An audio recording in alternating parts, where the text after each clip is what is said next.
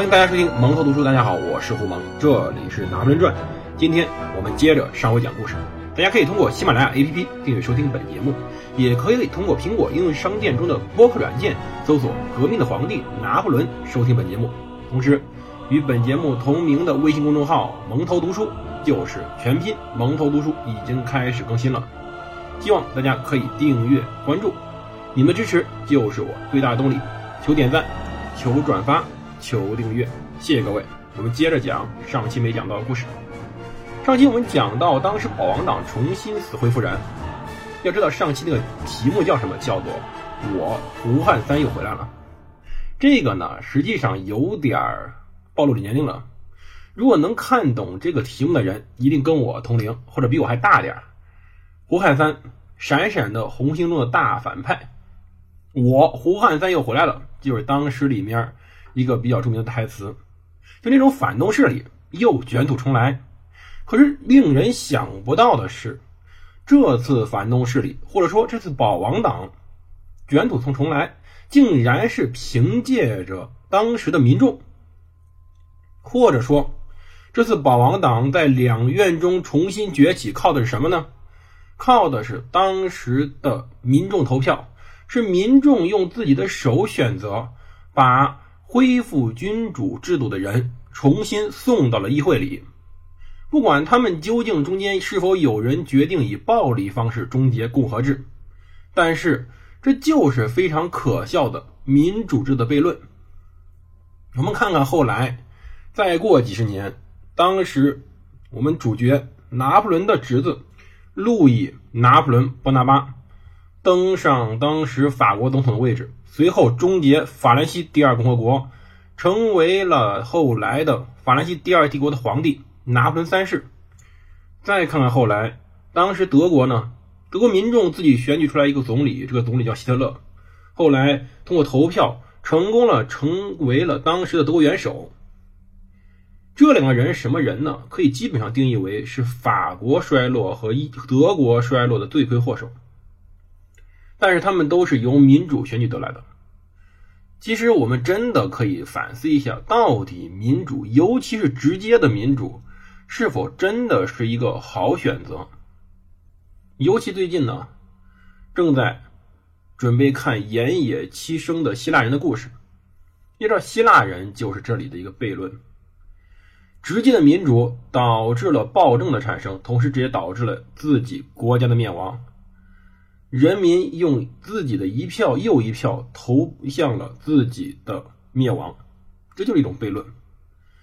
到底为什么？我们这里不用讲那么深。但是实际上呢，此时法国的问题便是这个问题。法国当时已经面临着一个很尴尬问题了，就是督政府的督政们这时候是一派，而当时的议院，尤其两院——五百人院和元老院，他们则是保王党天下。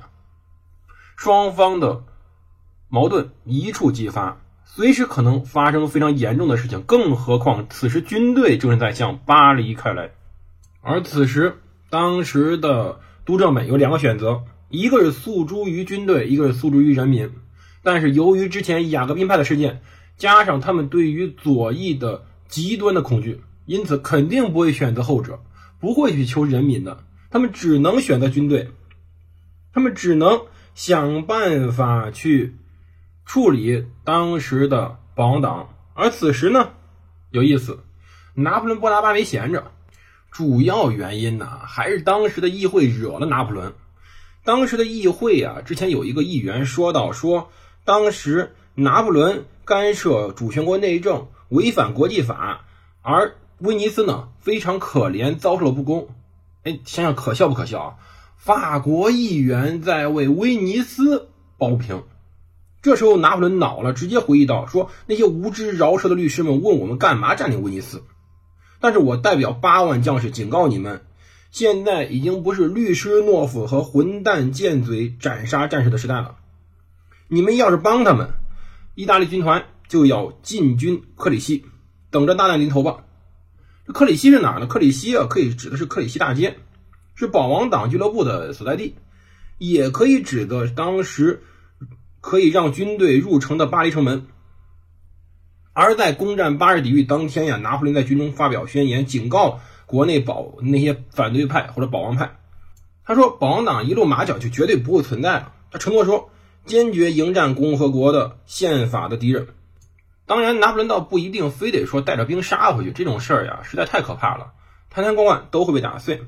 他当时更多的是做一些文书工作。他当时提供了一份证据，是当时叫做皮什格吕背叛的证据。这是在保王党特务当特雷格的文件里发现的一份材料。在当时或月十三日，也就是一七九七年的时候七月份时候，奥什命令部局部队向巴黎进军，而督政府呢，这时候已经没办法了，为了自己生存，只能听命于将军们，尤其听命于波拿巴。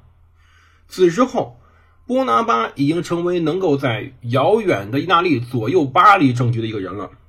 他支持政府，反对两院，只是因为他需要他们接受自己之前所签署的一系列合约，比如说奥莱奥本合约的预备性条文和他意大利政策，或者说，当时谁能支持意大利的政策，支持波拿巴的政策，谁就会获得这位将军的支持。显然，很不幸的是。保王党显然不太喜欢拿破仑·波拿巴。在一七九七年七月十六号，也就或月二十八号时候，等到两院，也就议会知道政府改组以及军队进入法律规定禁区以后，开始意识到这件事儿非常危险了。他们准备利用当时的法律权利，对三名督政官提出控告。获悉皮什可吕已经背叛的卡诺拒绝赞同复旧。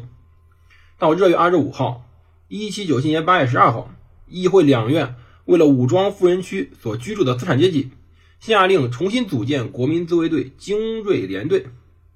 州都政府也开始加紧防备，而波拿巴当时呢，派出了奥尔罗担任指挥，一些小股部队利用各种借口进入了巴黎。到果月十号，也就一七九七年八月二十七号，当时督政们向山内共和国，或者说。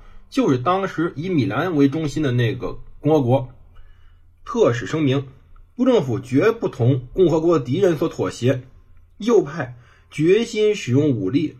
但是此时候，督政们走到了前前台。共和五年果月十八号凌晨，一七九七年九月四号，巴黎被军队占领了。当时皮什格吕和十二名议员被捕，并被囚禁在康普尔。巴特勒米也遭到同样下场，而卡诺逃脱了。政变没有任何的抵抗。要知道，一支野战军进入都城这种事儿没法抵抗。一项法令规定，凡企图复辟王政或者1793年制宪会议者，立即枪决。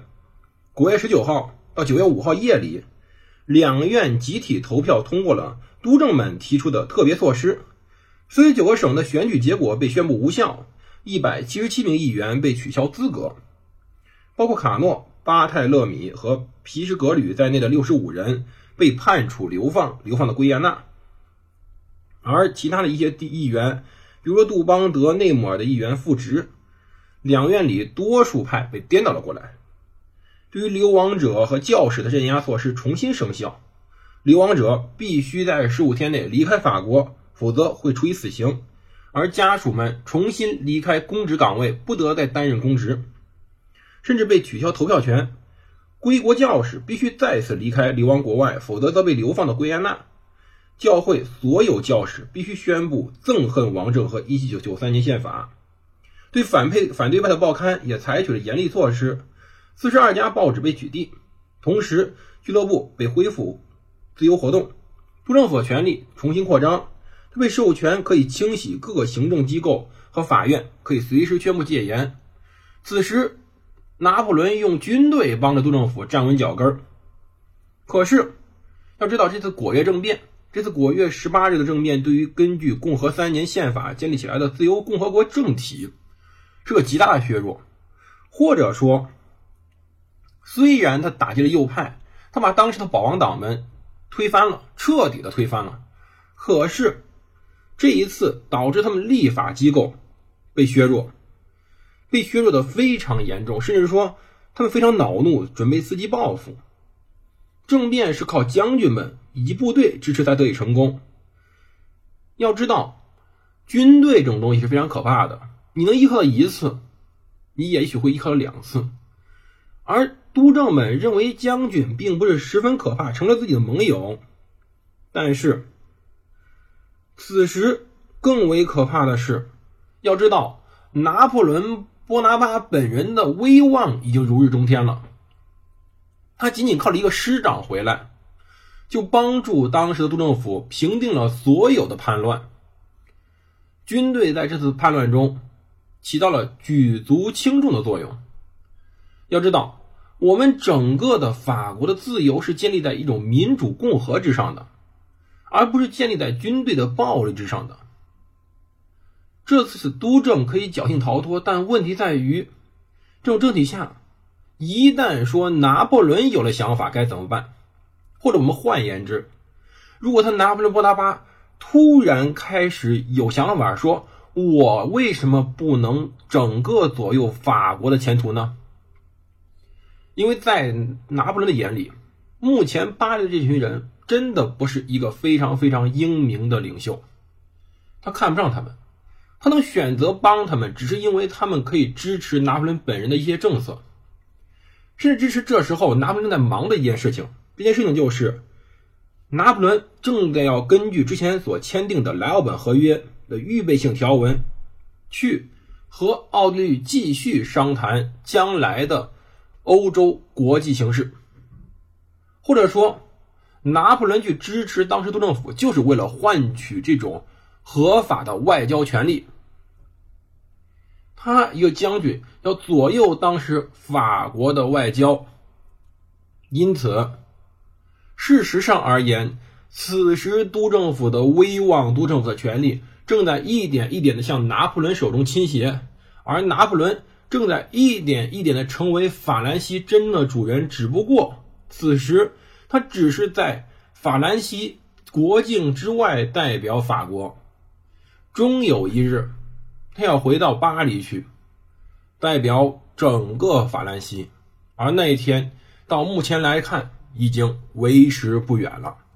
我们下期再讲。记着，我们更新了自己的微信公众号“蒙头读书”，有兴趣的关注全拼便可。谢谢各位的收听，再见。